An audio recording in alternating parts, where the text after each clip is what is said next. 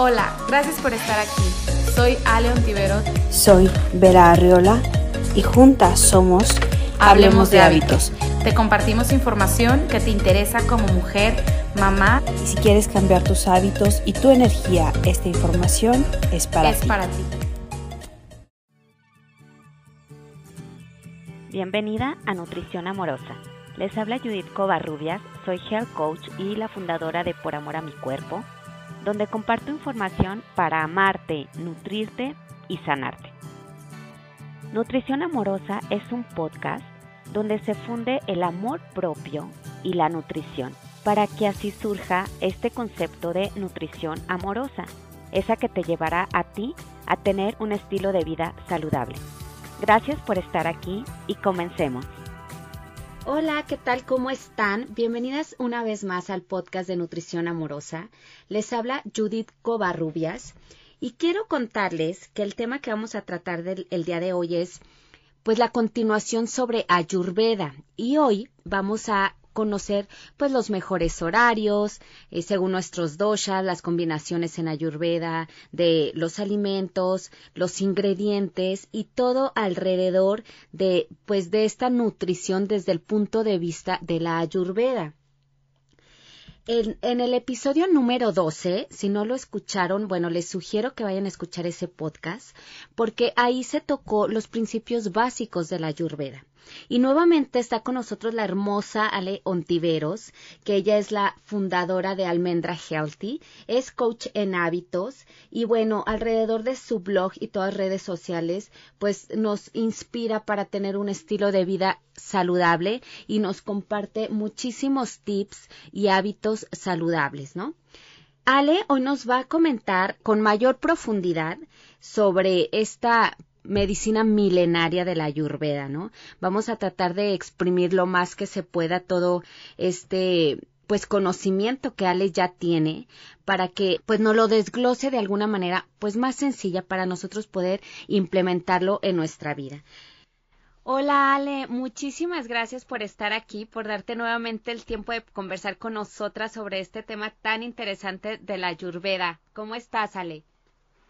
Hola Judith, muy bien, súper contenta de estar de regreso en tu programa que ya sabes que me encanta y también me encanta hablar de Ayurveda. Y hoy venimos a platicar un poquito más porque en el pasado no alcanzamos porque es demasiada información para compartir. Sí, es demasiado. De hecho, o sea, el, vamos a tocar de una manera más profunda eh, hoy el tema de la Ayurveda. Sin embargo, de todos modos, va a quedar también muy general porque es algo tan profundo de, de, de esta pues medicina milenaria, ¿no? Miren, lo que vamos a platicar hoy es, bueno, los sabores de la ayurveda, también combinaciones sanadoras, eh, también vamos a tocar como algunas combinaciones de alimentos según los doshas, que, les conviene más, y los horarios. Entonces, bueno, Ale, ¿con qué quieres que comencemos? ¿Con los sabores de Ayurveda te late? Sí, yo creo que podemos comenzar con eso. Y bueno, pues ya, empecemos porque hay mucho de qué hablar y como dices, como sea, esto es una embarradita, porque de todo podemos super adentrarnos, ¿no? Entonces, bueno, eh, para los que ya saben un poquito de Ayurveda, tal vez se les pueda hacer un poco familiar, para los que no, no pasa nada, ahorita les explicamos. Ayurveda nada más para retomar la ciencia milenaria de la India, donde va a tomar al hombre de forma integral para estar sanos en mente, cuerpo y alma. Ok, entonces, bueno, como introducción a los sabores. Ayurveda en, su, en la alimentación tiene seis sabores. Eh, estos seis sabores van a ser a través del sentido del, obviamente van a ser a través del sentido del gusto. Y también lo vamos a, a tomar como una medicina natural. De hecho, Hipócrates decía eso, ¿no? Que el alimento sea tu medicina y que tu medicina sea el alimento. Entonces, bueno, estos sabores también van a llevar esta, esta, este como, no trabajo, pero esta carga como de, de medicina sanadora. Entonces, bueno, hay, un, hay una frase que me encanta en Ayurveda que dice, cuando la dieta es errónea, la medicina es inútil. Wow. Y cuando la dieta es la correcta, la medicina ya no es necesaria. Uy, matadora. Está buenísima. está buenísima. Se las voy a poner en el Instagram para que la vean. Sí, está padre. Y entonces, bueno, vamos a empezar con los seis sabores. Oye, Ale, espérame, déjame, te interrumpo un poquito. Oigan, déjenles recuerdo, lo dije al principio en la introducción, pero bueno, el episodio número 12 es la como la introducción o lo, los conceptos básicos de la Ayurveda. Si no lo han mm. escuchado, pues les recomiendo que escuchen primero ese podcast, el número 12, y luego ya continúan con este con este nuevo podcast de, de Ale. Es, creo que este va a ser el 14, si no me equivoco. Pero bueno, este, nada más ahí, ahora sí, Ale, continúa, por favor. Ok, bueno, entonces acuérdense que Ayurveda va a tomar el macrocosmos como parte de su filosofía. El macrocosmos, el universo, y de nosotros pues está el microcosmos. Entonces, en el macrocosmos, acuérdense que tenemos los cinco alimentos. Voy a dar una, así una repasadita rapidísima. Sí, claro. Entonces, bueno, acuerden, voy a recordar rapidísimo los tres doshas, ¿no? Entonces, bueno, macrocosmos afuera, microcosmos en todo el cuerpo y dentro de nosotros viven los elementos que están afuera, eh, eh, también están en nuestro cuerpo. Recordemos que el dosha vata es movimiento, es la energía, es el, es el frío, es lo que es el viento, lo que nos hace estar ágiles. Eh, también eh, la característica de dosha vata es que la piel seca, muy áspera, es el espacio, es el aire. Esto es como una, un repaso rápido de, de, los elementos que conforman al dosha vata. Dosha pita es la energía de la transformación, es lo caliente, lo húmedo, lo penetrante, el fuego, el agua. Y el dosha kapha acuérdense que es la energía de la estructura, lo que nos va a dar como, eh, pues sí, los huesos, los músculos en nuestro cuerpo, es lo fresco, lo húmedo, también es lo aceitoso, lo tranquilo, lo suave, es el agua y la tierra en los elementos. Entonces, bata, aire y espacio, pita, fuego y, y agua, perdón, fuego y agua, y kafa va a ser agua y tierra. Entonces, bueno, la alimentación y los sabores en, Ayurveda, como todo, es tomando nuestro cuenta nuestros doshas. ¿Por qué se los recordé? Porque ahorita van a ver que de acuerdo al sabor va a ser lo que nos conviene más a los doshas. Una cosa importante en, en sánscrito, que es el idioma antiguo de la India, el idioma donde, que se utilizaba hace miles de años cuando nació Ayurveda, en la palabra sabor en sánscrito se le llama rasa. R-A-S-A. Ajá. Entonces, cuando hablamos de sabores, hablamos de razas. Okay. En la lengua, nosotros tenemos nuestras glándulas salivales y ahí va a ser el primer contacto con este sabor o con, la raza, ¿no? Que vamos a, tener este contacto. ¿Cuáles son los seis sabores de Ayurveda? El primero es dulce, que no solamente son las frutas ni lo que nos sabe dulce, ahorita les voy a explicar.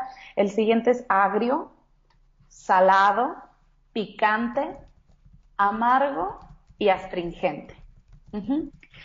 Entonces, bueno, vamos a comenzar con el primer sabor, el sabor dulce o raza eh, en, Ayurveda.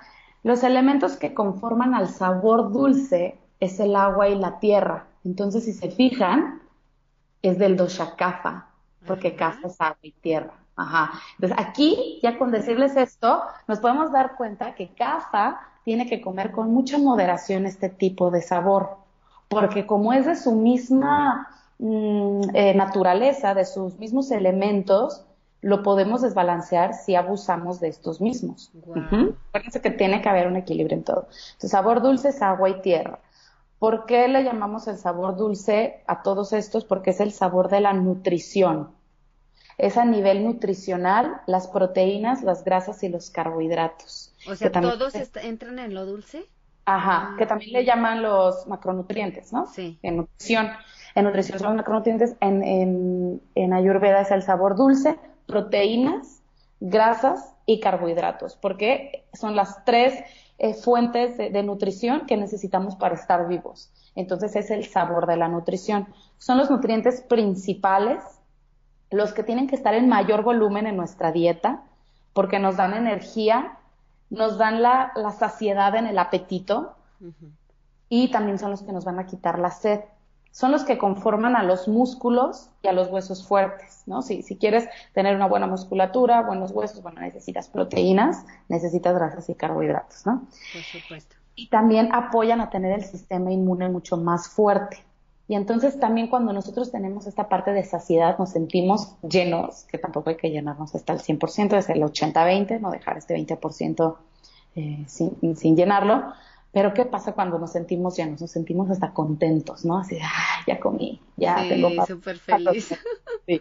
Entonces, bueno, este es el sabor dulce, es el sabor eh, que lo conforman elementos de agua y tierra, de la nutrición, y acuérdense, proteínas, grasas y carbohidratos. Ok, ahí tienen. Ajá. ¿Qué carbohidratos? Carbohidratos complejos, que son los que nuestro cuerpo utiliza y, y son, los, son los buenos, digamos, entre comillas, ¿no?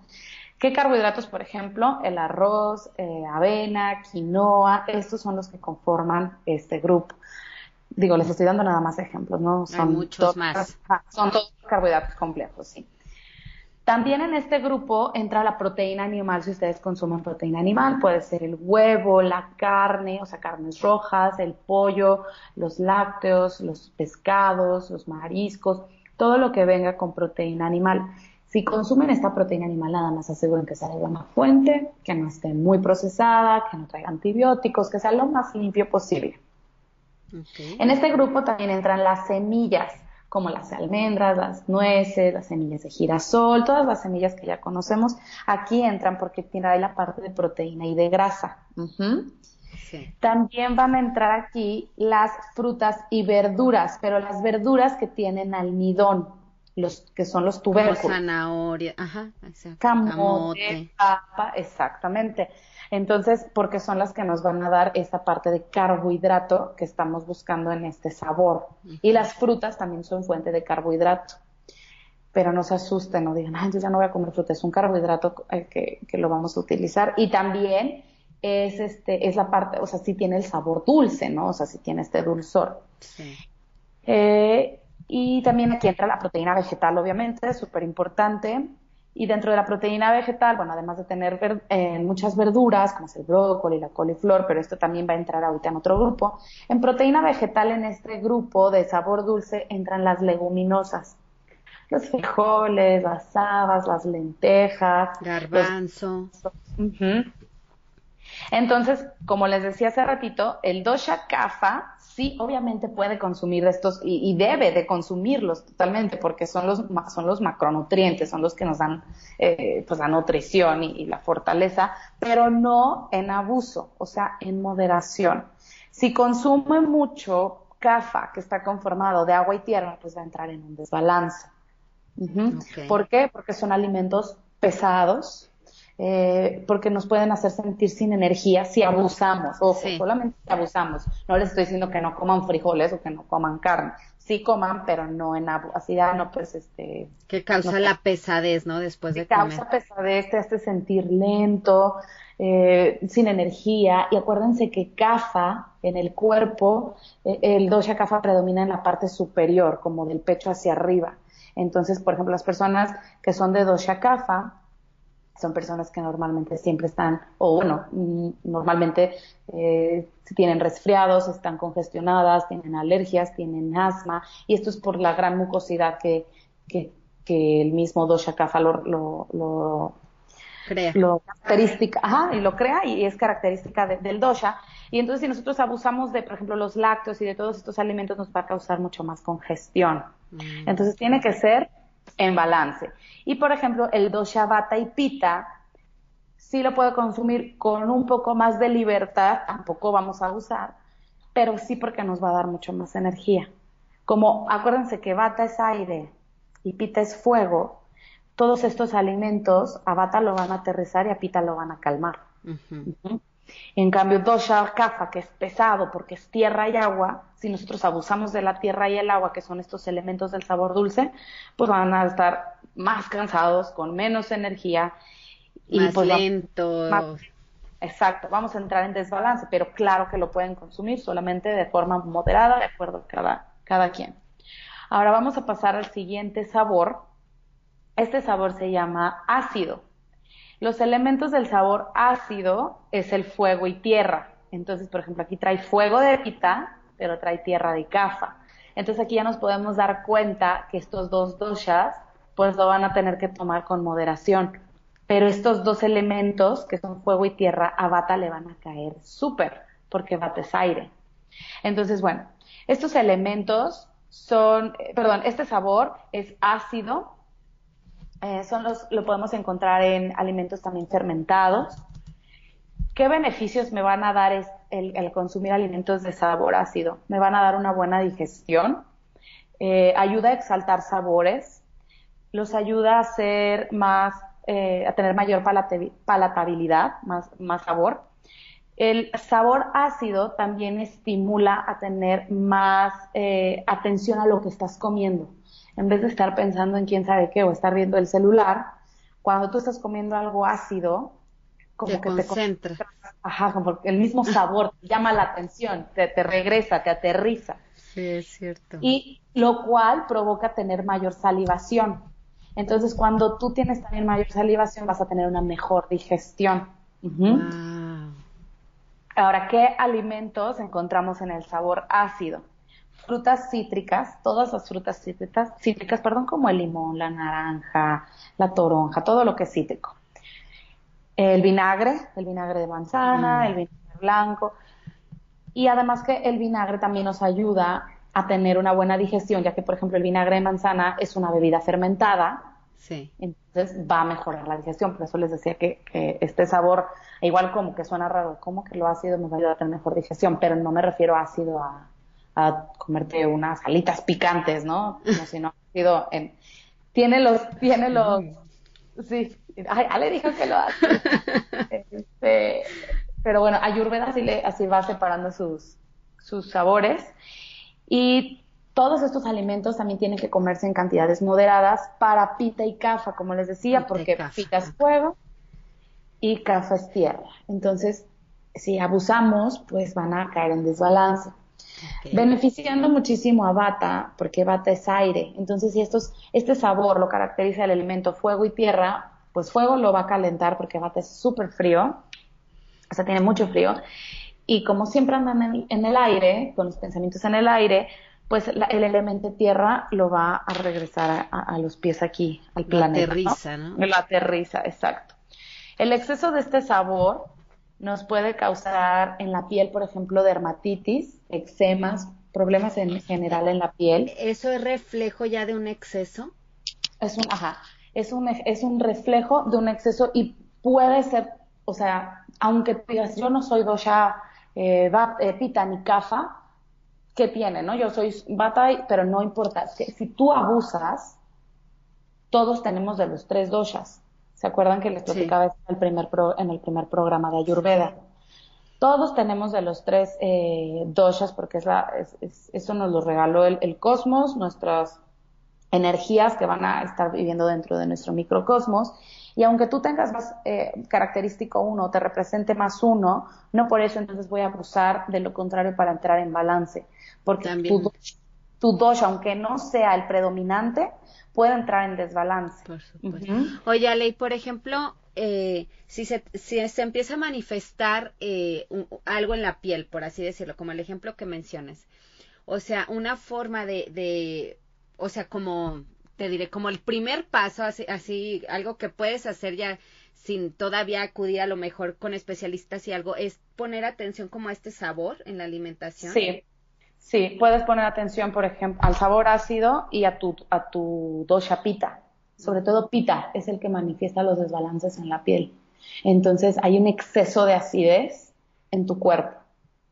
Entonces podemos primero Acuérdense que nosotros tenemos una farmacia interior y todas las eh, sustancias secretadas por nuestras hormonas y por nuestro cuerpo para llegar al balance perfecto, ¿no? No, no a la primera, yo no les recomiendo que luego, luego vayan y, tomen una medicina, que qué bueno que existe, pero si podemos nosotros solitos autocurarnos y despertar esta, esta misma farmacia haciendo un balance en nuestra alimentación, que decimos la alimentación como básico porque todos hacemos al menos tres veces al día, entonces, empecemos por ahí. Otro exceso del sabor ácido, otro, otro síntoma que podemos encontrar es obviamente reflujo, acidez, gastritis y una digestión no buena. O sea, aunque yo les dije que esto mejora la digestión, sí, pero en balance. Pero si yo abuso del vinagre, de alimentos que son mm. ácidos, pues obviamente va a alimentar este fuego digestivo y en vez de mantenerlo balanceado, pues lo va a llevar a, la otra, al otro extremo, ¿no? Entonces, Exactamente. Entonces, y recordemos que pita, uno de sus desbalances muy común es el, la gastritis, ¿no? Porque es el fuego digestivo eh, son los ácidos eh, gástricos dentro de nuestro cuerpo, entonces pues tratar de, tener cuidado pita y cafa con este sabor ácido. Ahora nos vamos a pasar al siguiente sabor, que es el sabor salado. Ajá, el sabor salado, igual se pueden imaginar de dónde viene la sal, pues viene del mar, entonces los elementos lo conforman el agua, pero también lo conforma el fuego. Entonces, si es agua y fuego, vamos a ver ahorita quién lo va a tener. Ajá, pita que es fuego, lo va a tener que eh, comer con moderación, igual cafa porque es agua. Entonces, bueno, el sabor salado también es conocido, como les decía hace ratito, como el sabor del mar. ¿Por qué? Porque está cargado de sales minerales del océano.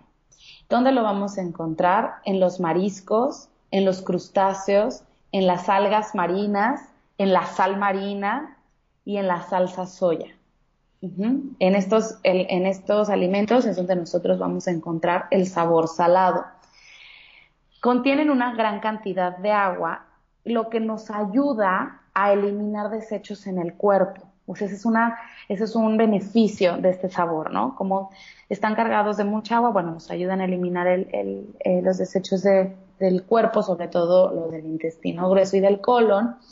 Eh, ¿Por qué? Porque son hidratantes, también funcionan como laxantes, mejoran la digestión, ayudan a eliminar cólicos menstruales, disminuyen la inflamación y la colitis, obviamente en un balance, ¿verdad? Porque si lo llevamos al exceso, pues al contrario, nos va a causar problemas. Además que el sabor salado nos ayuda a exaltar sabores. Y por ejemplo, aquí un, ejemplo de, cómo nos ayuda, eh, por ejemplo, las algas. Ahorita que eh, estamos eh, consumiendo, bueno, digo ahorita, pero tiene muchos años, la alga espirulina como nos, todos los beneficios maravillosos. maravillosos. La sal marina, si es una sal natural, no procesada, no calentada a mil grados centígrados como es la sal refinada, es una sal que nos va a nutrir e incluso nos hidrata, aunque pareciera lo contrario. ¿Cómo creas si la sal deshidrata? Claro, en una cantidad eh, adecuada, la sal marina está cargada de minerales y nos va a ayudar a hidratarnos. Ajá. La salsa soya que consuman, bueno, que sea orgánica o que sea lo más natural posible. Ahorita ya hay como más opciones eh, y no la, típica industrial, porque esa no nos va a hidratar, nos va a intoxicar y nos va a deshidratar, ¿no? Porque es mucha sal refinada. Entonces, bueno, el exceso de sal, lo, eh, aquí van a, como los, los contras, ¿no? ¿Qué va a pasar si nosotros abusamos del sabor salado? Si tú preparas cualquier comida y le pones muchísima sal, ¿qué, qué pasa? No, pues, está el sabor muy desagradable, ¿no? Ah, sabe muy feo y lo que pasa es que va a nulificar totalmente los sabores. Ya ni siquiera te sabe, no dices, ay, si me sabe a X, no te sabe a nada, te sabe a sal. a sal. Entonces, un exceso de sal nulifica totalmente los otros sabores de la cocina. Entonces le quitamos la palatabilidad porque ya no se te antoja. O sea, después de una cucharada, pues, la verdad es que ya ni puedes continuar comiendo, ¿no? O sea, no te sabe rico. El exceso de sal retiene líquidos, nos hace sentir pesados, porque nos inflama también, nos hace sentir pesadez, causada por esta misma inflamación de la retención de líquidos, también te puede causar mareos, dolor de cabeza, hipertensión, por eso lo que decíamos en el otro programa, las personas que tienen hipertensión, el doctor luego, luego les quita la sal, ¿no? Sí. También causa gastritis, el exceso de sal, causa reflujo y acidez. Entonces ahí están los dos, los pros y los contras. Ajá. Y entonces, conociendo estos, estos pros y estos contras y sabiendo que el sabor salado lo conforma el elemento agua y fuego, pues obviamente lo que decíamos, pita y cafa sí lo pueden consumir, pero con moderación. Y pita sobre todo con mucho más moderación porque pita está formada por los dos, por agua y fuego. O sea, es exactamente su dosha. Y de cafa, pues tiene el elemento agua, recordando que cafa es agua y tierra. Oye, Ale, y por ejemplo, eh, bueno, también se vale aquí mencionar, eh, como que nos vamos acostumbrando a ciertos sabores. Por ejemplo, es como el azúcar, ¿no? O, en este caso, la sal. Cada vez eh, quieres un poquito más, o sea, y, y cada vez, pues tu paladar lo va aceptando más. Entonces, a veces ya, o sea, yo me fijo muchas personas que están acostumbradas a agregarle mucha más sal a la comida cuando te la sirven y aunque todavía no la han probado y es ya la costumbre de hacerlo. Exacto. Y al final de cuentas, pues tu cuerpo pues va creando como esa aceptación, digamos, pero no quiere decir que esté bien. Exacto, sí, va creando tolerancia y vas queriendo más, como dices. Y sí, a mí también me toca ver personas que todavía ni lo han probado y ya le están echando sal. Yo, por ejemplo, cocino con muy poca sal. Yo prefiero que le falte y que ya cada quien le ponga, si quiere, si cree, o porque si te pasa ya es muy, muy difícil arreglarlo, ¿no? Entonces, sí crea tolerancia, pero como dices, no porque, ay, a mí así me gusta, no quiere decir que sea lo adecuado para tu cuerpo, ¿no? Eh, revisa estos, estos eh, como efectos negativos, por llamarle de cierta forma, en tu cuerpo. Si, bueno, si siempre te sientes pesado, con mareos, con dolor de cabeza, tienes gastritis, reflujo, acidez, y aparte eres dos chapita, bueno, pues entonces hay que bajarle un poquito mm. a, la salud. Bueno, no que seas dos chapita, todos tenemos los tres, ¿no? Pero que sea tu predominante. Y, por ejemplo, aquí eh, a dos bata, pues le cae súper bien. ¿Por qué? Porque es seco y frío y esto es agua y fuego. Entonces, totalmente lo contrarresta, pero igual dos Shabata, no por eso vamos a abusar. Él con su piedrita del Himalaya que tú... Sí. Tú, no, no. Ajá. Pero por ejemplo, yo que mi, mi dosha predominante es bata. Bueno, yo sí he visto que a mí me cae súper bien. Eh, las algas marinas las tolero perfecto. Bueno, yo no soy de poner, les decía, mucha sal a los alimentos. Eh, mariscos casi no como, pero me caen bien. No soy de las personas que no, no les gustan o no los toleren. No soy alérgica, o sea, me caen bien los mariscos por su mismo eh, sabor salado. Y bueno, ahora me voy a pasar al siguiente sabor, que es el sabor picante. Y aquí el sabor picante lo conforman los elementos fuego, entonces aquí viene ya el chapita manifestándose, ajá, pero también lo va a conformar el elemento aire. Entonces aquí ya entró también el doshabata, porque bata es aire, ajá. Entonces este es el sabor del fuego digestivo, porque a fuego y aire pues nos da calor, ¿no? Entonces este es el fuego digestivo, el sabor picante. Entonces, bueno, ahora les voy a pasar los beneficios. ¿Qué va a pasar cuando nosotros comemos de este sabor? Nos va a ayudar a eliminar la congestión nasal e incluso problemas estomacales, pero no abuso y no tampoco, bueno, ya estoy súper, súper enfermo, ahorita me voy a echar un chile poblano, sino que como medida de prevención, ¿no? Porque igual ya en el momento de la enfermedad, pues tal vez no, no sea, eh, hablando de un chile, ¿no? Lo, mejor.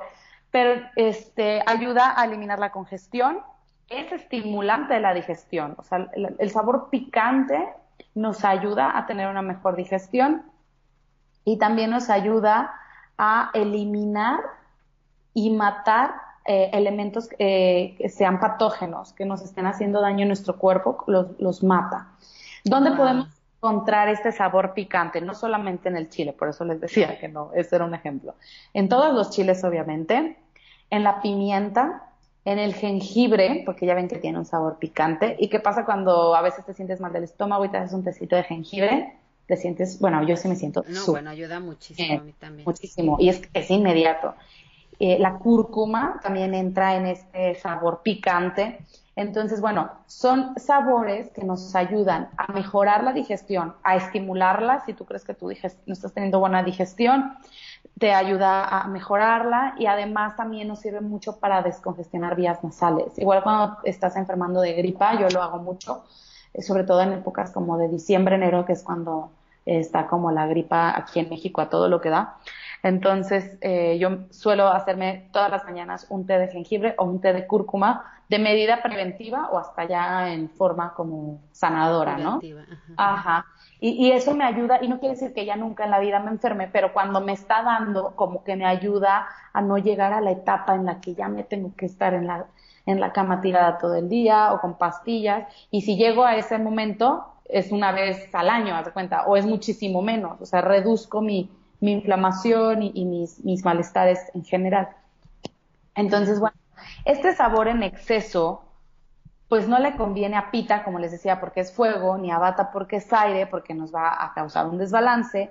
¿Qué desbalances nos puede causar? Irritaciones e inflamaciones. Por ejemplo, pita en el estómago y en el intestino delgado y en la piel, como te decía, piel, eh, perdón, pita es la que, el que manifiesta los desbalances en la piel. Cuando nosotros consumimos en exceso este alimento, entonces es cuando podemos ver irritaciones, lo que te decía hace ratito, dermatitis, eczemas o en el estómago, las eh, úlceras, gastritis, reflujo, eh, todo lo que sea del intestino delgado, estómago y en la piel. Pero Bata, acuérdense que el dosha Bata regula el intestino grueso y el colon. Entonces, el efecto de Bata, en lo caliente está bien, lo calientito está bien porque le va, lo va a ayudar a entrar en calor porque es muy frío pero como también lo conforma el elemento aire, este elemento, si nosotros abusamos, eh, no sé, por ejemplo, de la pimienta o abusamos del chile, ah, también la mostaza, se me olvidaba, también la mostaza entra en este, en alimento picante. En este grupo. Ajá, nos va a provocar distensión o, inflamación. Entonces es cuando nos sentimos súper inflamados pero pues ¿por qué? Si yo estoy comiendo jengibre, el jengibre pues es un súper alimento y es la medicina universal, sí, pero no en exceso. Todo con moderación, sobre todo si eres del dosha bata o pita. A bata le va muy bien el sabor que le dé fuego a su digestión, pero con moderación, porque recordemos que bata tiene una digestión mm, más lenta, eh, en el que vamos a guardar más gases, y no es con pita que goza de una súper buena digestión.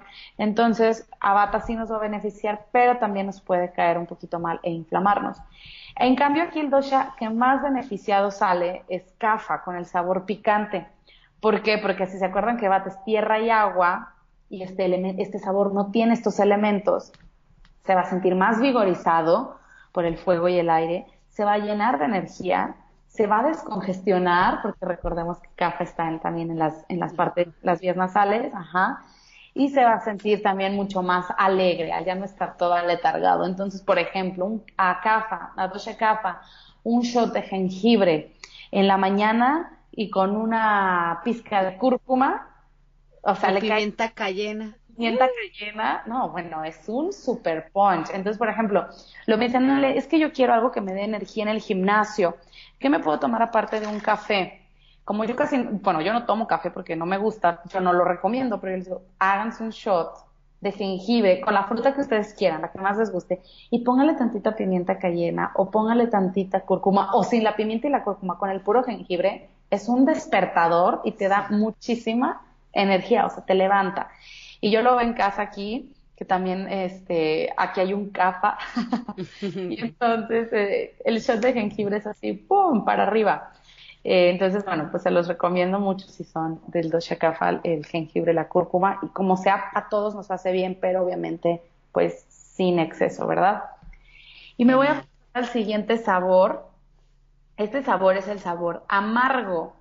Este sabor lo conforma el elemento aire y espacio. Entonces, bueno, sabemos que el dosha vata está formado por aire y espacio. Entonces, digamos que no va a ser su, su, mejor, sabor. Su sabor, ajá.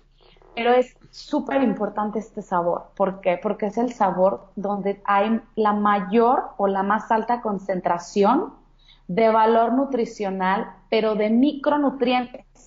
¿Se acuerdan que el dulce eran los macronutrientes, proteínas, grasas y carbohidratos? Ajá. El sabor amargo es todo lo contrario.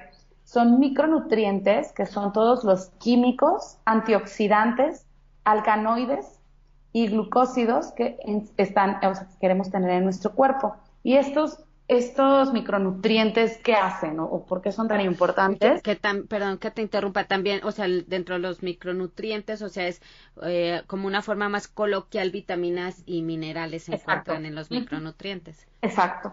¿Y qué van a hacer estos micronutrientes o vitaminas, antioxidantes, minerales, etcétera? Van a defender al cuerpo de enfermedades inflamatorias y degenerativas. Entonces, ajá. Entonces, estos micronutrientes Adivinen dónde los vamos a encontrar en todas las hojas verdes, sobre todo en las hojas de color oscuro, en las verduras.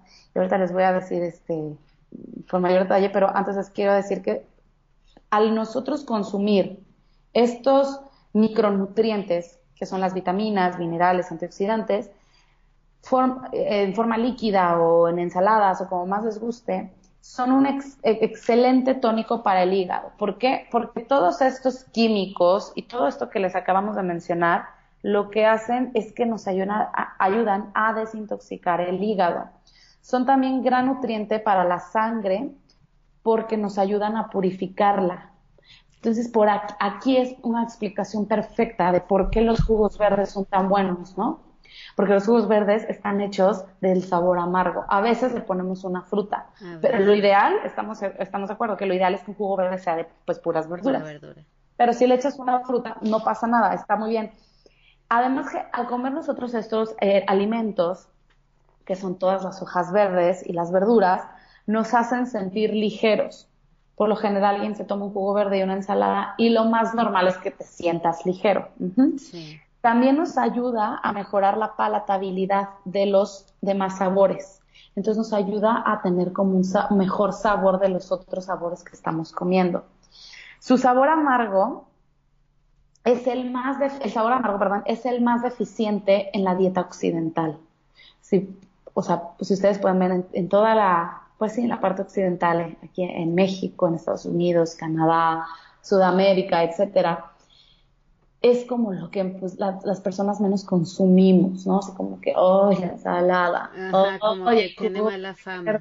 Ajá, pero si te fijas, es, es la zona donde hay más personas o, o hay estadísticas de personas que tienen pues enfermedades degenerativas e inflamatorias y justo este tipo de sabor es el que va a prevenir este tipo de enfermedades. Entonces, bueno, que a quién le cae perfecto de estos doshas, le va a caer súper bien a Pita y a Kafa, porque están formados ellos de fuego, agua y tierra, y este sabor es aire y espacio. Entonces, Pita y Kafa son súper beneficiados. Eh, dosha Vata, como está conformado por aire y espacio, sí, claro que lo puede consumir, y es más, yo diría que es casi casi obligatorio porque son las verduras y las hojas verdes, pero con moderación o en una temperatura adecuada o con la textura adecuada. Si nosotros nada más cambiamos la temperatura o la textura, a dos bata le puede caer mucho mejor. ¿Te acuerdas que en el pasado decíamos, ah, ok, con razón hay personas que dicen que los smoothies verdes los inflaman? Los inflaman. Ajá. Bueno, porque tal vez su dosha predominante es bata y cuando comes muchas hojas y verduras cargadas de oxígeno y si tu dosha es bata, que es aire, pues obviamente es un desbalance y vas a tener mucho aire dentro de ti. Pero ¿qué pasa si yo le agrego algo que esté más aceitoso, que esté dulce y empiezo a balancearlo? No importa que ya le haya puesto una frutita o un puñito de semillas, lo importante es consumir este sabor amargo, que no falte en la dieta. Entonces lo podemos encontrar, como les decía, en hojas verdes y verduras como la arúgula, la espinaca, la selga, el kale o kale o berza, como lo llaman donde vivan. En general, todas las hojas verdes. Y entre más oscuras y más amargas, más de estos micronutrientes van a tener. Los berros, que también son muy amargos, también los tienen. La berenjena es una verdura que, que entra en el sabor amargo. La lima que es un cítrico, Es un cítrico, pero es muy amargo, si te das cuenta, tiene un sabor súper característico la lima. Y la toronja también entra en este grupo, ah, aunque también es cítrico.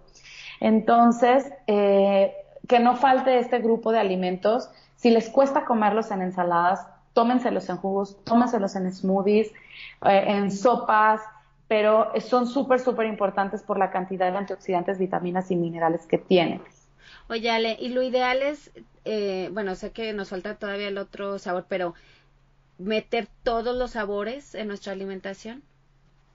Sí podríamos meter todos los sabores, sí, en nuestra alimentación sí. En un solo platillo no lo veo necesario, ah, necesario, ajá, que es justo lo que vamos a platicar ahorita de cómo podemos hacer combinaciones, porque luego ahí viene entonces, ah, no, pues esto es para entrar en balance, tengo que tener dulce, salado, amargo, picante, ácido y astringente. Entonces, pues ya sería una cosa tal vez mm, muy complicada de, digerir. Pero claro que nuestra alimentación durante el día podemos ir variándolos. Entonces, bueno, en este sabor en exceso a bata le va a dar frío y le va a secar el cuerpo, le va a producir mucho gas y también le va a provocar mucha ligereza en la sangre. ¿Y qué pasa si mi sangre está como muy ligera? bueno, pues me puede afectar el plasma sanguíneo y también le da, le disminuye como el poder que tiene a los óvulos y a, las, y a los espermas. Entonces, tratar de no abusar, eh, sí, los jugos verdes son bien buenos, pero no por eso estás tomar dos litros de jugo verde al día, ¿no? Porque pues nada en exceso es bueno, ¿no? Entonces, y menos si eres, eh, tu, dosha, tu dosha predominante es bata, pues lo vas a desbalancear. A pita y a capa, como te digo, les cae perfecto. Yo que soy dosha bata, todos los días me tomo un jugo de verduras, pero también eh, me tomo un smoothie con fruta y le pongo una, alguna, alguna grasita, y cuando hace frío, como te comentaba en el podcast pasado, bueno, después del jugo ya tengo mi tacita de té preparada porque si no voy a empezar a tener mucho, frío. Y yo soy de las personas que siempre tienen frío y me ves con la piel así de gallina.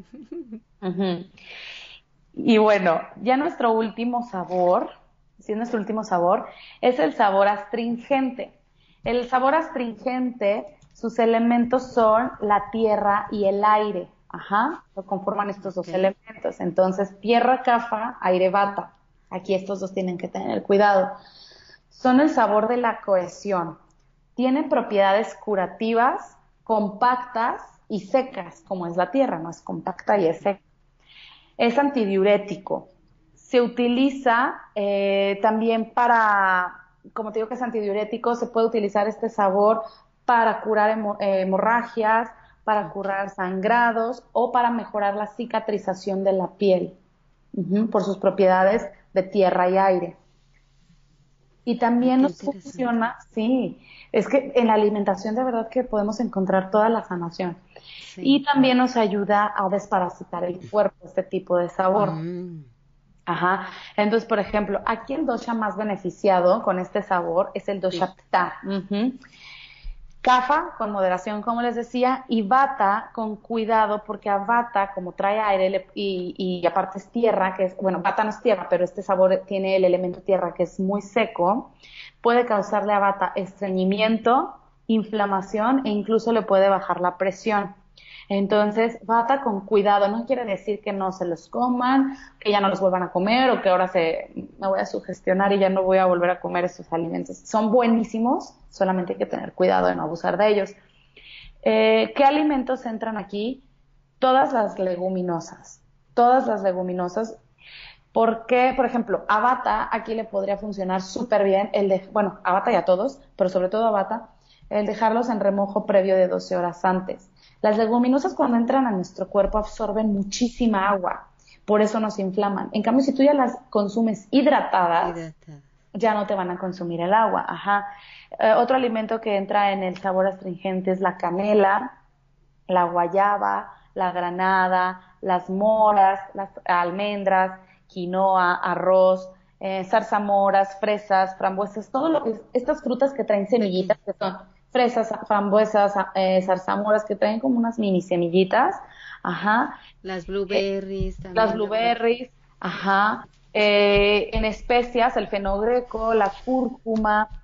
A mí me cae súper bien la cúrcuma, pero como les digo, nada debe de ser en exceso. Y bueno, yo también tengo eh, mucho del doshapita, entonces por eso también me beneficia mucho, ¿no? Entonces, eh, recopilando rápido, fenogreco, cúrcuma, canela, todas las leguminosas, frijoles, lentejas, garbanzos, habas en frutas, las que tienen semillas chiquitas, guayaba, granada, moras, frambuesas, zarzamoras y en semillas, almendras, quinoa y el arroz, porque son alimentos de, eh, sí, que pertenecen al sabor astringente con los elementos tierra y aire. ¿Cómo ves? Wow, no, está súper interesante. Entonces, a ver, son seis sabores, dulce, ácido, salado, picante, amargo y astringente. ¿Sí? Así es. Tienen los, los sabores. Y oye, en, por eso también, déjame les digo aquí a la audiencia que es súper importante que se hagan el test para que encuentren cuál es su dosha si aún no lo saben y pues poder aprovechar toda esta información que nos está brindando Ale. En el episodio 12, que fue como todo lo básico de la Ayurveda, también Ale nos compartió por ahí un, un link donde podían hacerse ese test, ¿verdad? Ale, ¿te acuerdas cuál era? Sí, es Ayurveda Querétaro, ahí se meten y hacen su test está súper fácil, encuentran luego, luego el link. En esa página fue donde yo hice mi certificación como en Ayurveda, salud consciente, y ahí ustedes hacen su test y les va a arrojar dos resultados, el Bikruti y el Parakrutri perdón, y ahí les va a decir cuál es el dosha que es predominante en su cuerpo. Entonces, ahora me gustaría, Ale, si tú estás de acuerdo, bueno, no sé qué combinaciones nos quieras compartir, si de ah, alimentos o las sanadoras, ¿cuáles quieres tocar aquí ahorita? Si quieren les puedo platicar, mm, como de combinaciones también hay, hay muchas combinaciones.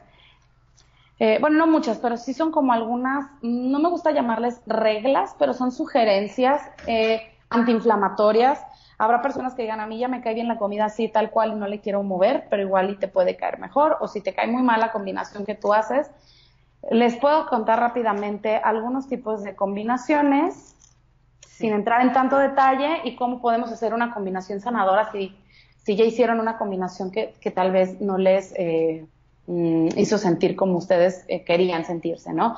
Entonces, bueno, les paso rápido unos tips para combinar alimentos. Voy a empezar por los más básicos que son los crudos.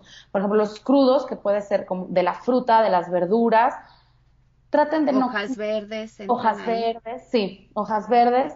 Pueden ser, eh, sí, frutas dulces, frutas cítricas, eh, frutas amargas o astringentes y las verduras no se combinan bueno, Ayurveda, ya si te quieres poner así como muy, muy exigente, Ayurveda nos dice que no se deben de combinar con nada. O sea, que si te comes una fruta, es la fruta y ya. Y que no debes de estar combinando lo que con el yogurt, la granola. Entonces, bueno, Ayurveda dice que los crudos no se mezclan con, con otro alimento, de, sobre todo que sea muerto, de proteína animal. Ah, ok, ok. Ajá. ¿Por qué? Porque los alimentos crudos se digieren súper rápido. Entonces, si lo mezclamos con un alimento que tarda en, digerir seis, en digerirse seis horas, que es por ejemplo la carne, y la fruta se digiere en 30 minutos, al mezclarse se fermentan en el intestino, causando acidez e inflamación. Y a veces le echamos la culpa, ay, fue la sandía de la noche. Pues no, no fue la sandía de la noche, fue que tal vez antes te comiste unos tacos de pastor y llegaste a tu casa y remataste porque viste un pedacito de sandía, ay, qué rico y qué saludable. Y eso fue la cabose. Ajá, y entonces la sandía lo que va a pasar es que se fermentó con la carne en el intestino. Habrá personas que igual no les pase, todos somos diferentes, pero digamos que sí mm, puede suceder. E incluso Ayurveda te dice, entre más complejo es tu menú o tu plato, más compleja va a ser la digestión. Entonces tratar de simplificarla. No quiere decir que ni dejemos de comer, ni que quitemos grupos de alimentos, simplemente que la hagamos lo más sencilla posible. O sea, como que no mezclar muchísimos ingredientes, Ale. Ajá, exacto, no, no querer mezclarla de todo, de que, ay, que tenga proteína, tal, tal, ya te hiciste eh, segundo porque te querías que tuviera mucha proteína, tiene huevo, bistec, pollo, los chilaquiles, ¿no? Y elegiste una bomba al chilaquil, mejor elige una sola proteína. Pero bueno, en crudos así es, así es uno de, de, los consejos. Y todavía se divide más en los crudos, que las dulces con dulces, cítricas con cítricas, amargas con amargas. Pero me, parece muy bien, pero yo creo que también para las personas que apenas están iniciando el cambio de hábitos, están comiendo más frutas, el también llegar y complicárselas y decirle, ay, no, ¿sabes qué? el plátano les va a dar más flojeras. Yo les digo, no, no, no, nunca mezclen, no sé, por ejemplo, Ayurveda dice, la fresa y el plátano no se combinan. ¿Y qué tal que apenas estás adentrándote al, al, me voy a comer las frutas en un smoothie y yo ya te lo compliqué? Ay, no, es que dicen que... Entonces yo lo generalizo en no mezclar crudos con otras cosas que sean de proteína animal porque nos va a, nos puede inflamar. Pero entre frutas y verduras, este, yo la verdad es que sí mezclo y sí me siento bien.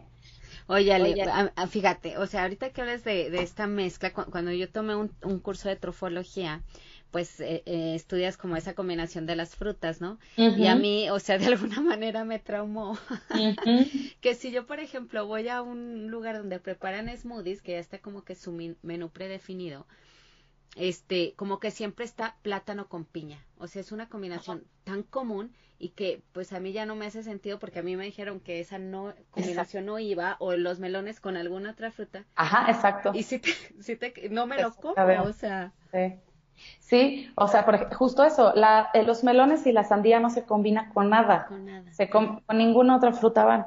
Y, y, yo estoy igual porque voy a, tengo ya como dos, tres lugares que me gustan mucho eh, ciertos jugos verdes, pero luego me pongo a ver el menú de los smoothies y digo, o sea, igual como dices, plátano, piña y aparte papaya y luego hasta fresa y entonces es una combinación de sabor dulce, cítrico, astringente, amargo pero, ajá, pero siempre como, bueno, digo, mejor que vendan esto a que te estén promoviendo un refresco altamente procesado, ¿no? Entonces digo, pues bueno, ajá. Y ya después, conforme te vayas adentrando, pues ya si te quieres clavar más y no mezclar dulces con cítricas, etcétera, pues está muy bien. Pero yo para no como segmentar tanto y que la gente se desanime, el otro día, de hecho, vi una publicación del doctor Mauricio González, que es un doctor eh, buenísimo, me está en sus redes sociales así, y él, de hecho él es vegano, y él pone eso de que nuestro cuerpo tiene eh, los químicos y las funciones perfectas para poder procesar alimentos aunque no sean la combinación perfecta. Entonces, no, no desalentemos al decir, no, no se mezcla la fresa con el plátano, porque entonces sí, esa es la combinación favorita de tu paciente o de tu cliente. Mía. Ajá, y mía, o sea, mía es. Y yo sé que no se combina, pero sí la hago porque a mí no me cae mal. Exacto, también escuchar el cuerpo. Ajá. Pero, por ejemplo, yo sé que si mezclo el, la sandía con otra cosa o el, el melón, a mí sí me cae pesado el melón mezclado con otra cosa pero a mí, o puede otra persona que diga, no, a mí me cae perfecto el melón con fresas, ¿no? Pero bueno. Entonces, como más genérico, no mezclemos frutas y verduras crudas con alimentos que ya son eh, procesados, cocidos, lácteos o eh, de proteína animal. Oye, entonces, por ejemplo, una ensalada que te prepares y le quieres agregar, por ejemplo, pollo, no es lo ideal no. desde el término de, Ayurveda. No. No, y eso lo viene Ayurveda y la vi también en, la certificación de hábitos, donde nos sugieren que no es buena idea mezclar carne con frutas. Con verduras, eh, en la certificación de hábitos nos dicen que sí, de hecho te ayuda a, procesarlo, pero Ayurveda. O sea, como por ejemplo, si vas a cocer, eh, no sé, alguna carne y le agregas verduras a esa cocción que estás haciendo está bien. Lo que no es, por ejemplo, si yo hago eh, la, pechuga de pollo y la agrego a hojas verdes, esa no.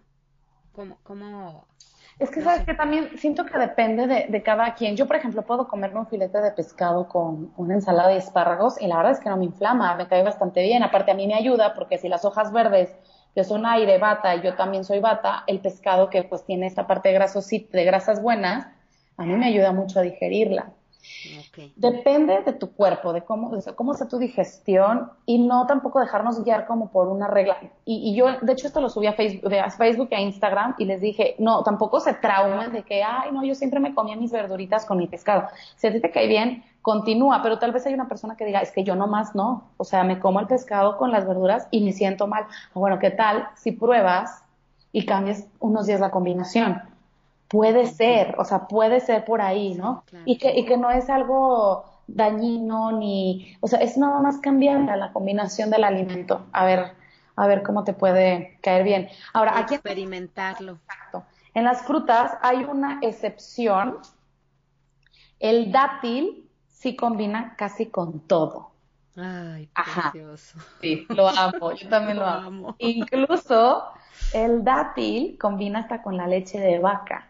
Es tan bueno el dátil que tiene ese poder en, la digestión para no fermentarse. Eh, ajá. Entonces nada más, aquí es como eh, hay un, un pin, un post-it, revisen sus licuados, cómo se los hacen, no los carguen con demasiadas frutas tampoco, una fruta por licuado eh, es más que suficiente, dos ya a lo mucho, ¿no? Entonces, bueno, esa es una de las, de las combinaciones. Otra combinación es, por ejemplo, las legumbres. Ayurveda nos dice que las legumbres, eh, bueno, además que son proteína vegetal, no se combinan con queso, con lácteos. Como es una proteína vegetal la legumbre, no se debe de combinar con una proteína animal, mucho menos con lácteos o queso, porque se va a fermentar la legumbre. Entonces, igual, eh, ay, es que a mí los frijoles los remojo y me siguen cayendo bien pesados Ah, ok, pero ¿cómo te los comiste? No, pues con queso, o le puse crema, o le puse, quién sabe, o leche, o no sé ahí puede estar entonces la mala combinación. Ajá. Incluso te dice que tampoco con carne. Pero, pues, por ejemplo, aquí en México es súper típico hasta los frijoles charros, ¿no? Que traen tipos de carne, de tocino, salchicha, no sé cuánto. O que vas a la carne asada o a un restaurante mexicano que sirven tus frijolitos y al lado tu trozo de carne. Repito, si a ti no te cae mal, no es una ley eh, universal para todos, ¿no? Pero Ayurveda dice que combinar legumbres con lácteos o carne nos acidifica y nos causa acidez. Entonces, no se combina, según Ayurveda, dos proteínas animales, o sea, no lácteos con carne, no dos tipos de carne, el decir, ay, me voy a comer eh, un pedazo de pescado y luego estoy en el buffet y se me antojó también tantita barbacoa y un pedazo de puerco. Si tú combinas más de dos proteínas animales, vas a tener mucha pesadez. Y si de por sí que se tarda años en digerir la carne, o sea. Y por ejemplo, eso se ve muy común también en las paellas, ¿no? Que ponen puerco, pollo y mariscos. Mariscos, ajá. Hasta salchicha, chorizo. Eh, pues es una combinación que puede quedar muy pesada. Ahora, los eh, otra, otro tipo de combinación, los vegetales. Los vegetales del aire. ¿Cuáles son los del aire? Los que son expansivos, los que crecen hacia arriba, todas las hojas verdes. Aquí, por ejemplo, hay una combinación que lo hemos hecho muy bien por muchos años, que son las quesadillas. Y ahorita les voy a decir por qué. Sí combinan eh. vegetales expansivos, o sea, vegetales que crecen de la tierra hacia el cielo, con lácteos y proteína animal. Ajá. Entonces, por ejemplo, eh, hojas verdes, ejotes, el maíz y los nopales, ¿no? Son, son vegetales expansivos, crecen hacia arriba, ajá. Y combinan perfectamente con lácteos. Entonces, una quesadilla en una tortilla de maíz es una combinación ayurvédica perfectamente hecha, ¿no? Wow. Entonces, ahí fue cuando yo dije, yay, algo hice bien. o por ejemplo, comer huevos con nopal es una combinación perfecta porque es proteína animal con este vegetal expansivo que trae mucho aire. Sí, tan rico eso. Y, saben riquísimos además. Los vegetales de la tierra, que son la papa, el camote, todos los que contienen almidón, esos, por lo contrario, no se combinan con proteína animal ni lácteos. Entonces, sí, ya, yo hice la misma cara cuando me lo dije. No. no, a mí me encanta la papa y me encantaba la papa con queso. La pita, sí pues Ayurveda dice que no, pero bueno, si no te cae, igual, si no te cae mal y no tienes problema, pues síguele, pero si igual tú dices, me siento súper inflamada y me quiero comer una papa con queso, pues tal vez no fue una buena combinación. Oye, y aparte, pues como tú dices, o sea, no es como que sea, bueno, lo ideal es que si un día se te antoja, pues adelante, y no que sea la constante día a día, ¿no? Sí, exacto, sí. Bueno, tengo seis meses que como una papa al horno con quesito, tocino, ¿no? Que trae las dos proteínas animales, que haya una combinación que no se hace, y luego el almidón, pero por una vez, pues no es algo que, que tenga que ser un hábito en tu vida, ¿no? Exacto. Pero bueno, ¿qué pasa si ya hiciste la combinación y pues la quieres volver sanadora, ¿no? O sea, que ya es que a mí me encanta la leche de vaca, y el plátano, por ejemplo, que el plátano y la leche de vaca nunca se combinan, como dijimos hace ratito, porque se va a fermentar y nos va a causar acidez. Yo le puedo agregar una pizquita de cardamomo y eso lo va a volver antiácido. Además que le da un sabor súper rico el cardamomo, es como dulcecito rico.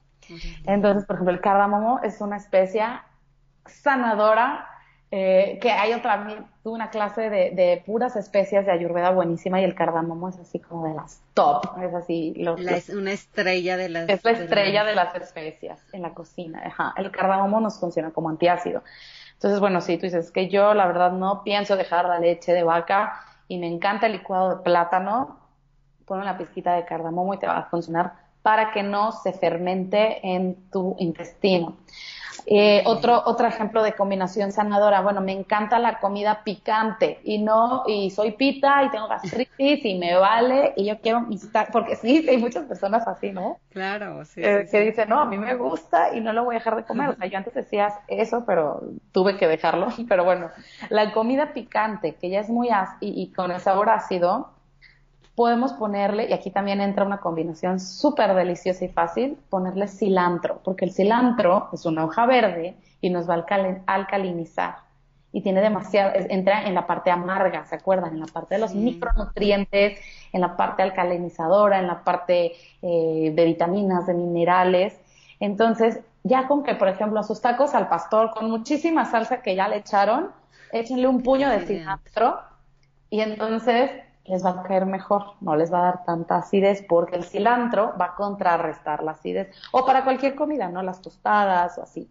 Entonces, pues, y además que es delicioso y disponible, muy fácil. En, México, sobre todo, bueno, ahí cilantro. Y barato, ¿no? Y barato, ajá. Otra forma de hacer una combinación eh, sanadora es que eh, en el sartén, al momento, si tú vas a comer, por ejemplo, Ayurveda también te dice que trates de no mezclar muchos alimentos, ¿no? Entre más sencillo el plato, mejor. Pero si a ti se te antojó un día mezclar cinco verduras, lo ideal es que lo prepares en un sartén y que les des como, como si se estuvieran conociendo. Haz de cuenta que antes de entrar a tu cuerpo, en el sartén, las mismas verduras van, se van como haciendo esta sinergia, se van conociendo, se van fusionando y entonces van combinando la energía, este prana que están cargadas, y entonces al comértelas, como ya tuvieron este proceso de sinergia antes en el sartén, las vamos a digerir mejor a que si cocine las calabacitas por un lado, el jitomate por el otro, la cebolla para acá. Es mejor dejarlas como que hace cuenta que se conozcan.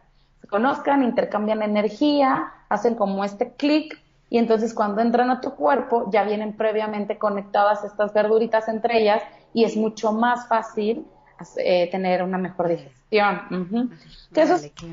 Igual es común ya en, los guisados, ¿no? Que empiezas a, prepararlo, pero digo, es una forma por si alguien no lo hacía o no lo ha hecho así.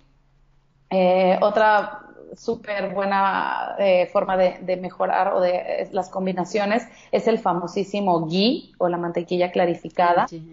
Ajá, el ghee es mantequilla ya sin los lácteos, es pura grasa, y, pero es una grasa súper buena porque nos va a aumentar, lubricar y ayuda a que tengamos una nutrición profunda. Haz de cuenta que el ghee lo que va a hacer es que va a permitir que los nutrientes puedan traspasar bien todas las células, como que permite esa lubricación para que las, los nutrientes lleguen bien a las células, hace los alimentos más digeribles, nutre en todos nuestros tejidos, e incluso el ghee extrae los beneficios de las especias y las hace mucho más como potentes, potencializa los beneficios, los hace permeables y los lleva hasta los tejidos más profundos. Incluso la leche dorada, hay, recetas que tiene ghee.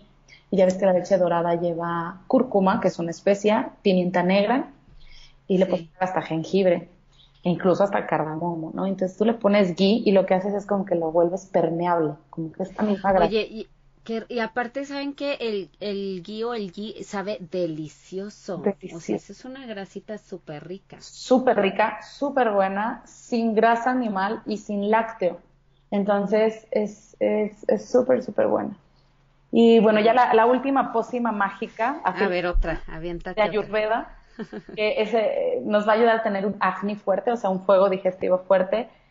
Es que antes de comer, unos 20 minutos antes, 15 minutos antes, te tomes una taza de té con jengibre rayado. Tú lavas tu jengibre, lo rayas, o sea, pones a calentar tu agua, después le echas la, ralladura de jengibre, dejas que se haga la infusión y también le puedes poner limón, ya sea un chorrito de jugo de limón o ralladura de limón, lo dejas reposar, te lo tomas, esto puede ser antes de comer. A mí también me hace sentir bien después de comer, pero antes de comer, prepara tu acné para que esté más fuerte y reciba mejor a los alimentos.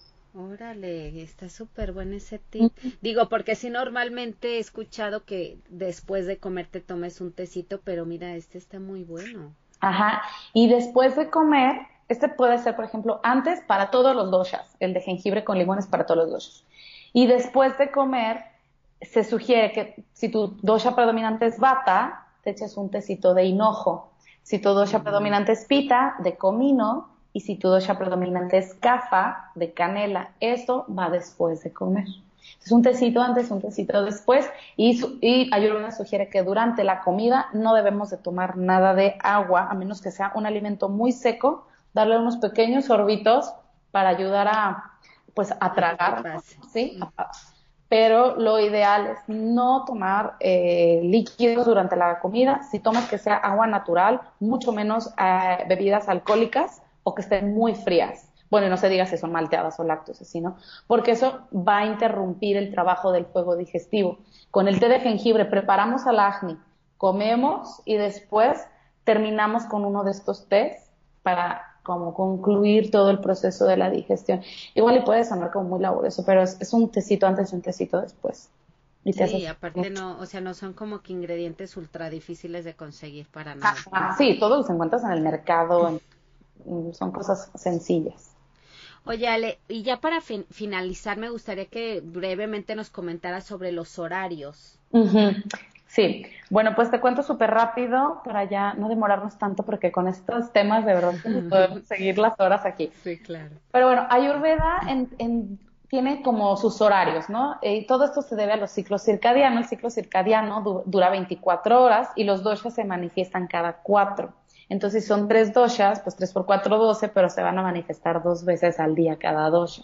¿Ok? Entonces, ahí les De 6 de la mañana a 10 de la mañana, las primeras cuatro horas del día, el dosha que se va a manifestar más es el dosha kapha, que es el dosha de la pesadez y de que nos sentimos aletargados. Por eso, entre 6 de la mañana y 10 de la mañana es cuando estamos lentos, es cuando apenas estamos despertando, se recomienda no desayunar pesado porque apenas vamos a empezar a trabajar como para ya empezar a echarle todo el trabajo a la digestión. Se recomienda hacer ejercicio en estas horas. Es buenísimo hacer ejercicio entre 6 y 10 de la mañana para despertarnos porque estamos en el dosha kapha.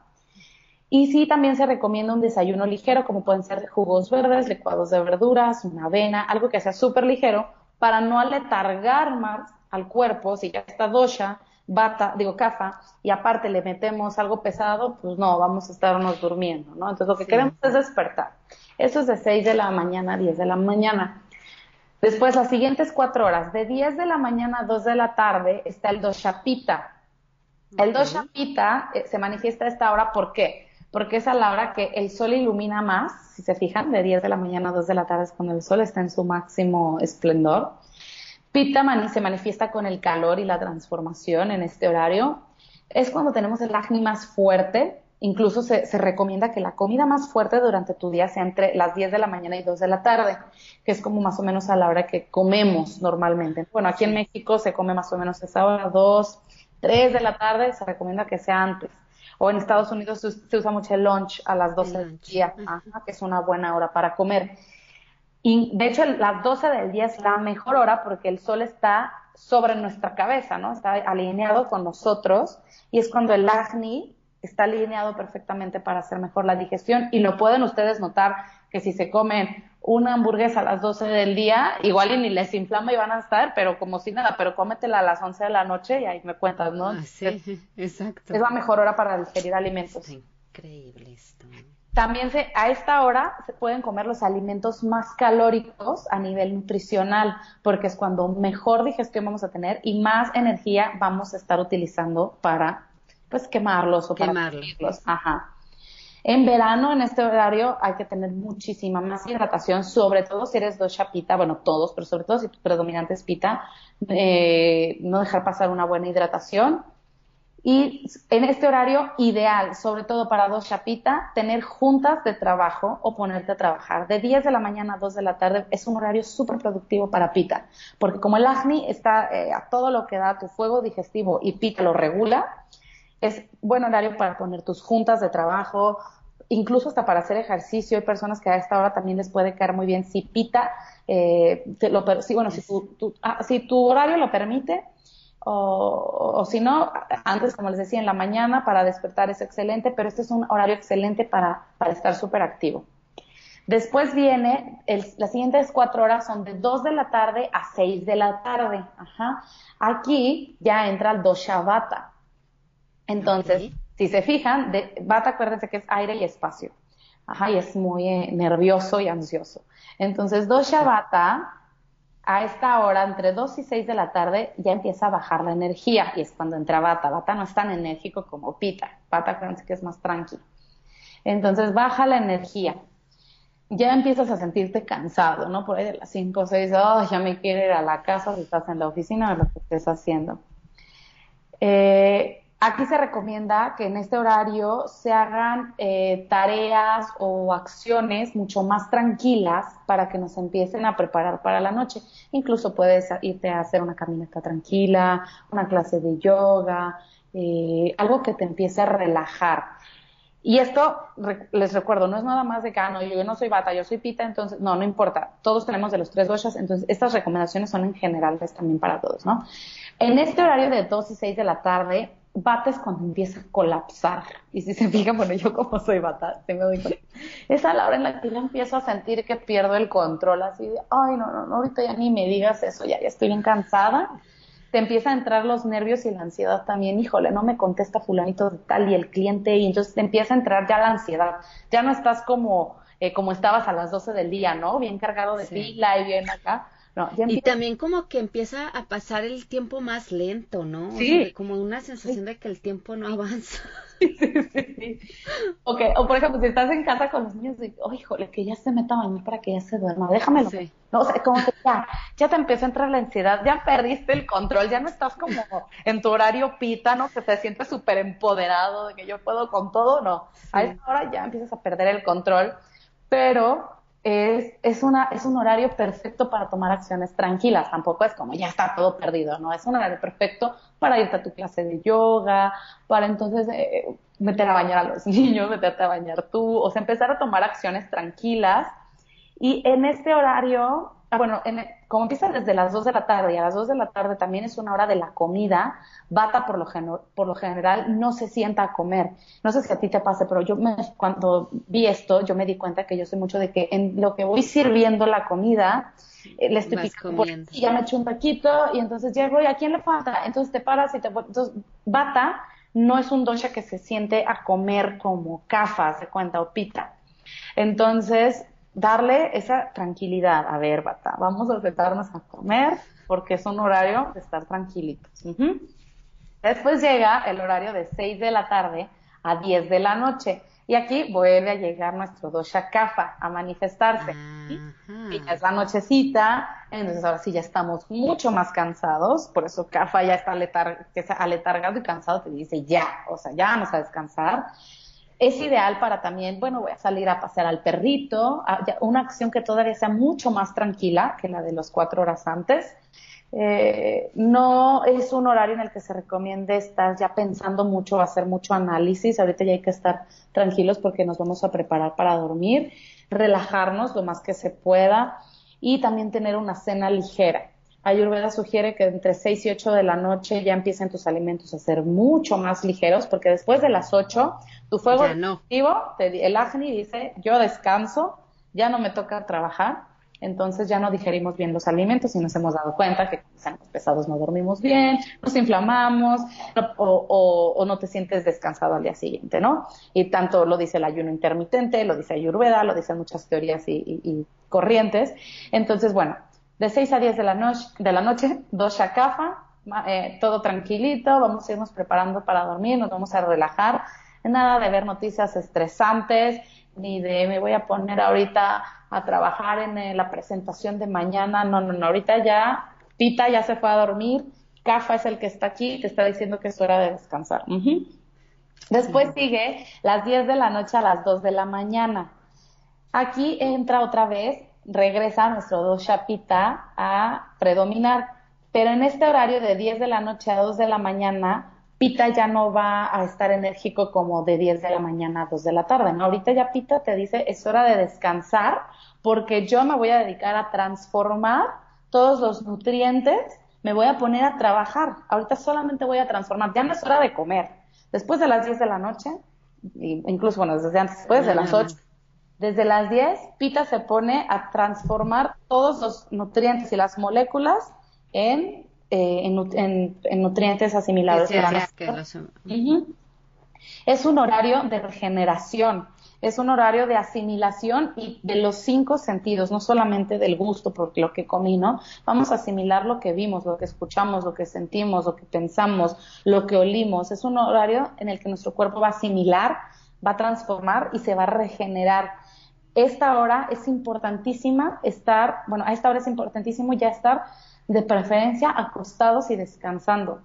Igual si a las 10 se te hace muy temprano, bueno, pues igual 11, pero tratar de a esta hora, sobre todo, no desvelarte y no dormir porque, o no dormir bien, porque entonces la estás interrumpiendo el trabajo, papita. Entonces, cuando dices, es que hago un montón de ejercicio y como súper bien, pero no bajo de peso. Ah, porque no estás durmiendo bien. Entonces, no, no está transformando lo que comiste durante el día. Después viene el siguiente horario, que es de 2 de la mañana a 6 de la mañana. De 2 de la mañana a 6 de la mañana está el Doshavata, que también pues es súper importante tratar de no desvelarnos y dormir estas cuatro horas son importantísimas porque a esta hora Bata hace el descanso, bueno, es cuando es el descanso del cerebro, es la limpieza del sistema nervioso y de nuestro cerebro. Por eso cuando nos desvelamos y a veces es que yo ni tomé y me siento como si hubiera tomado, es porque Bata no hizo su limpieza cerebral como tenía que haberse hecho. Y, sabemos que nuestro cerebro, nuestras neuronas, pues tienen toxinas que van desechando y tienen que limpiarse. Entonces, de 2 a 6 de la mañana, descanso al cerebro, descanso del sistema nervioso. Dosha se pone a tonificar y restablecer las neuronas, eh, también nuestro sistema cardiovascular y nuestro sistema nervioso. Si no dormimos entre estas horas, de 2 a 6 de la mañana, a esto se le llama obviamente insomnio provocado por estrés, y entonces esto es un desbalance de bata, como habíamos dicho en el otro programa. De 2 a 6 de la mañana es cuando se hace el sueño reparador. Si tú no dormiste en este horario, no vas a sentirte bien al día siguiente. Y se sugiere tener una rutina previa al dormir. Y claro que yo me he dado cuenta muchísimo, digo, antes yo salía muchísimo y, y ahorita que ya casi no lo hago, el día que me desvelo, digo, híjole, son las 5 de la mañana y vengo de la boda, al día siguiente estoy que no puedo ni pensar y es porque no le di descanso al cerebro ni al sistema nervioso, ni se regeneraron mis neuronas. Entonces estás como... Sí, una locura. Sí, horrible. Y aunque te duermas en la tardecita, sí te recuperas, pero un descanso o un sueño que no se hizo de manera óptima de 10 de la, de la noche a 6 de la mañana, o sea, nunca se recupera, nunca se recupera, aunque te duermas toda la tarde del día siguiente. estos son los son los horarios. Horarios. No, pues está súper, súper interesante y me hace total sentido todo lo que nos comparte, Sale. Y ahorita, o sea, esto de los horarios, como dices, que tiene que ver con los eh, ciclos circadianos, ¿lo dije bien? Sí. Por eso también en la tarde, o sea, aunque te duermas tres horas en la tarde, pues no es lo mismo, o sea, no vas en tu ciclo y el cuerpo está todo desbalanceado, el pobrecito con las desveladas. Sí, o pasa que te duermes en la tarde y te levantas y estás más cansado. Y dices, pero ¿por qué si me acabo de despertar? Pues estás en el dosha kafa, ¿no? De que ya es hora de dormir y te levantas de dormir, pues sigues, sigues cansado, ¿no? Claro. Sí. sí. luego cuesta recuperar todo eso. Bueno, no lo recuperas, sino volver a estar en balance está muy cañón. Sí, alinearte. Y lo vemos en los animalitos que no tienen eh, reloj, ¿no? Pero tú ves que se va metiendo el sol y ves a los pájaros que se van a, al, al árbol, ¿no? Los, los, perritos, los gatos, los animales que tienen el mismo ciclo circadiano que nosotros los humanos, porque sabemos que hay otros ciclos y que hay animales nocturnos, etcétera. Pero si ellos lo hacen sin que nadie se los diga y sin que tengan un reloj, nosotros también debemos de hacerlo por naturaleza, ¿no? No hay luz, es hora de descansar. Está la luz a todo lo que da, es hora de, de, de activarme. Oigan, pues espero que a todos les haya gustado todo esto que nos sale, nos comparte, está increíble toda la información. Y ahorita con, con todos los temas que, que nos platicaste, Ale, sobre la alimentación, horarios y todo esto, me hiciste recordar una frase de mi abuelito que siempre nos decía, almuerza poco, come más, cena poco y vivirás. Y siempre nos decía eso, ay, bien tierno, ay, sí. Pues sí, no, tienen toda la razón porque nuestros abuelitos sí tenían una conexión más profunda con, con la naturaleza y con su cuerpo que nosotros ya nos cuesta bastante trabajo tenerla. Exacto, sí, ellos sí estaban conectados y además se alimentaban de forma natural, se movían más, caminaban más, o sea, era otra cosa. Sí, sí, es cierto. Entonces, pues Muchísimas gracias, Ale, por tu tiempo, por compartir con toda la audiencia todo sobre la ayurveda. Bueno, no es todo, pero a grandes rasgos creo que nos diste muchas bases para empezar a implementar y vivir de una manera más saludable con todos estos tips que nos das. Muchas gracias por invitarme, Judith, y pues se nos hizo, eh, creo, un poco largo el programa, pero, y hablé mucho, siento que hablé mucho y, rápido, pero espero les funcione. Eh, cuando me apasiona un tema empiezo como a hablar así mucho, pero espero que les haya gustado. No, bueno, pero es que la verdad es que hay demasiado tela de dónde cortar en este tema de la ayurveda y creo que no, o sea, fuiste súper concreta lo más que pudiste, no podíamos como cortarlo más. Sí, no, no se podía. Muchas gracias, Ale, te mando un besote. Gracias, gracias. Gracias a ti. Bye. Bye. Gracias por escucharnos. No olvides suscribirte y cuéntale a tus amigas sobre este podcast. También puedes visitar mi sitio web poramoramicuerpo.com.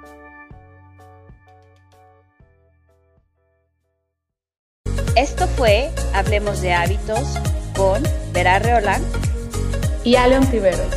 Comparte este podcast con tus amigos. Para más información, visita almendrahealthy.com y bienisana.com.